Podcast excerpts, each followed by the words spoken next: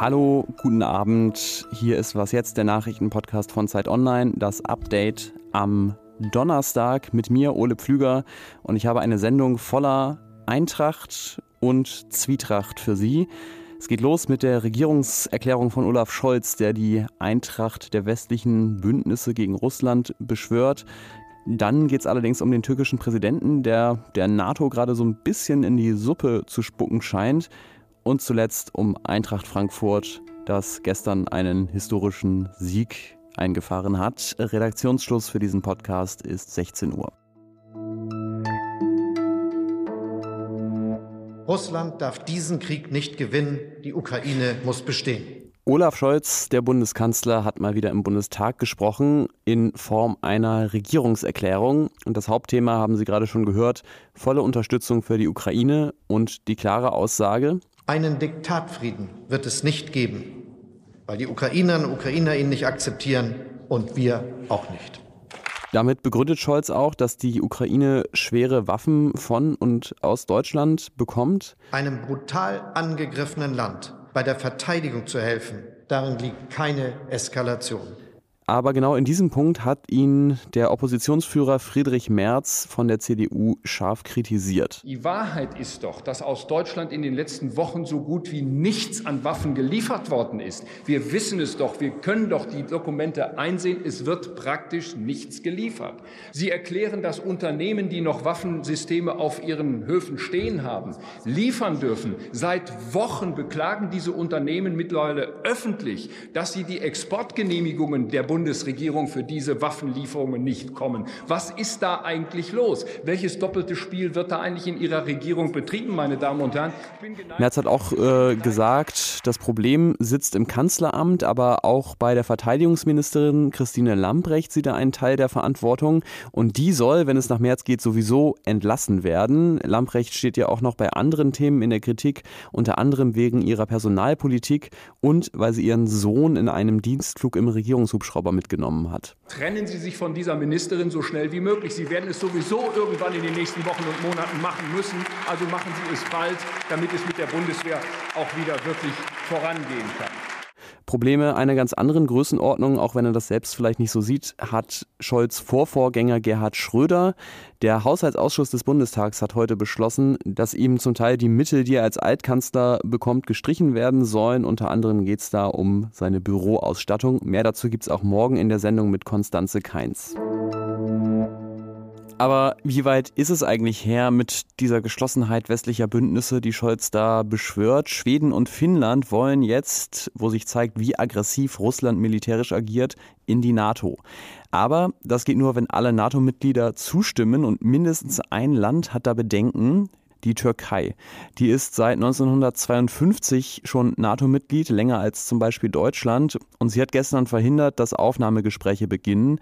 Ihr Präsident Recep Tayyip Erdogan hat das auch heute wieder bekräftigt. Er wirft Schweden und Finnland nämlich vor, dass sie zwei kurdische Organisationen unterstützen. Zum einen die Arbeiterpartei PKK, die in den USA und Europa als Terrororganisation gilt. Zum anderen aber auch die Miliz YPG, die in Syrien Verbündeter der USA USA ist. Und die Türkei selbst wiederum führt Krieg gegen kurdische Milizen im Nordirak. Ziemlich komplexes Thema, also wie auch immer eine Lösung aussieht, mit dem NATO-Beitritt von Schweden und Finnland könnte es so noch etwas dauern. Wir wissen, dass Fußball viele Menschen interessiert, mindestens genauso viele aber gar nicht. Und deswegen sprechen wir hier bei Was Jetzt ja auch nicht ständig über Fußball oder Sport ganz allgemein, sondern nur dann, wenn es mal wieder heißt. Ich glaube, auch Fußballleien sollten ein Herz haben, sollten sich an der Begeisterung unserer Mannschaft und an unserer eigenen Begeisterung mitfreuen. So hat es Heribert Zimmermann 1954 beim sogenannten Wunder von Bern in sein Mikrofon geschrien. Und würde er noch leben, dann hätte er das vielleicht gestern Abend mal wieder getan. Eintracht Frankfurt hat die Europa League der Männer gewonnen, nach der Champions League der wichtigste internationale Wettbewerb. Und das ist das erste Mal seit 1997, dass ein Verein, der nicht Bayern München ist, ein deutscher Verein, einen internationalen Wettbewerb gewinnt. Und für Eintracht Frankfurt das erste Mal seit 42 Jahren. Mein Ihnen wohlbekannter Kollege Fabian Scheler war gestern in Sevilla im Stadion und treibt sich heute in der Stadt rum. Fabian, dein Kollege hat heute Morgen in der Konferenz gesagt, das Finalspiel gestern gegen die Glasgow Rangers, das war jetzt, naja, kein wirklich gutes Spiel. War es tatsächlich so schwere Kost? Ja, das ist so. Äh, man sah Fehler auf beiden Seiten, sowohl von den Frankfurtern als auch von den Glasgow Rangers. Also Stoppfehler, Fehlpässe.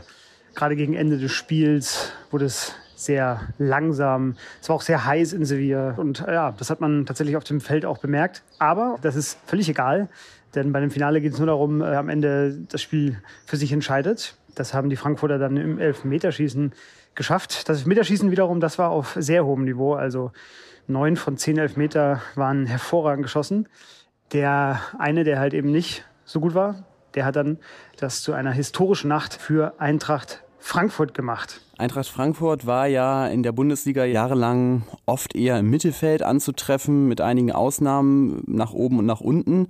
Jetzt haben sie in den letzten vier Jahren immerhin zwei Titel geholt. 2018 noch den DFB-Pokal. Also ganz große Frage, aber glaubst du, da wächst vielleicht ein neuer Konkurrent für Bayern München heran? Ja, da könnte ich natürlich jetzt allen euphorisierten Frankfurt-Fans einen großen Gefallen tun, indem ich sage, ja, ganz klar. Aber ich glaube, das ist jetzt ein bisschen früh, um das zu behaupten. Also äh, Frankfurt hat sich ja jetzt durch den Sieg in der Europa League auch für die Champions League direkt qualifiziert, für die Champions League Gruppenphase. Die Champions League ist der lukrativste und beste Fußballwettbewerb der Erde. Und da darf Frankfurt jetzt zum ersten Mal in seiner Geschichte überhaupt mitmachen. Und da wird sich für den Verein einiges ändern, wenn sie äh, diese Einnahmen klug einsetzen. Aber ich glaube, Konkurrenz für die Bayern, das äh, wird punktuell bestimmt passieren, aber dauerhaft müssen wir da erstmal noch ein bisschen abwarten. Danke dir, Fabian, nach Sevilla und viel Spaß weiter in den Gassen der Stadt, die man da im Hintergrund hört. Eine Fußball-Fußnote übrigens noch. Heute Abend geht es darum, wer nächstes Jahr erste Bundesliga spielen darf. Der Hamburger SV will aufsteigen, Hertha BSC nicht ab. Und heute ist das Hinspiel der Relegation in Berlin. Und weil ich gerade sehe, dass ich mein schlechte, abgenutzte Wortwitze-Kontingent für diese Woche noch gar nicht aufgebraucht habe, ich tippe auf Berlin, weil der HSV mag hart sein, aber die Hertha, naja, Sie wissen schon. Was noch? Was Olaf Scholz und Friedrich Merz zur Ukraine sagen, das haben wir eben schon gehört. Aber was sagt eigentlich der vorletzte US-Präsident George W. Bush? The decision of one man.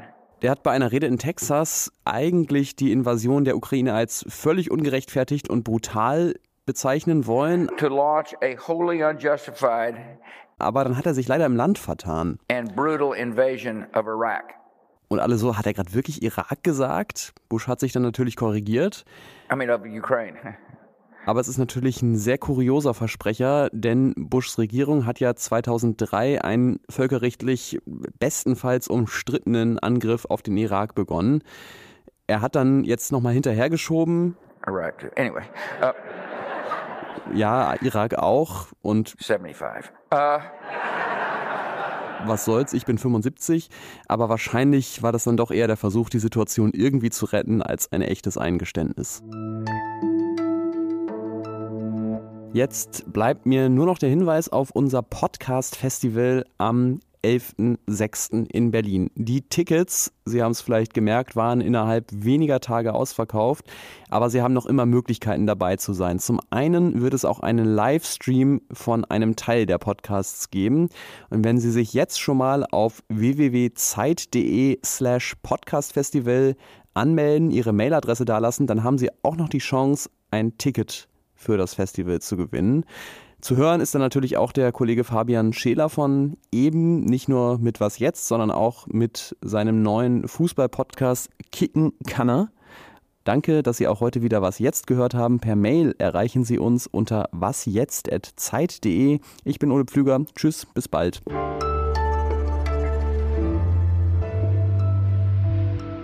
Ja, war wieder gut, Fabi. Ich würde sagen, podcasten kann er auch.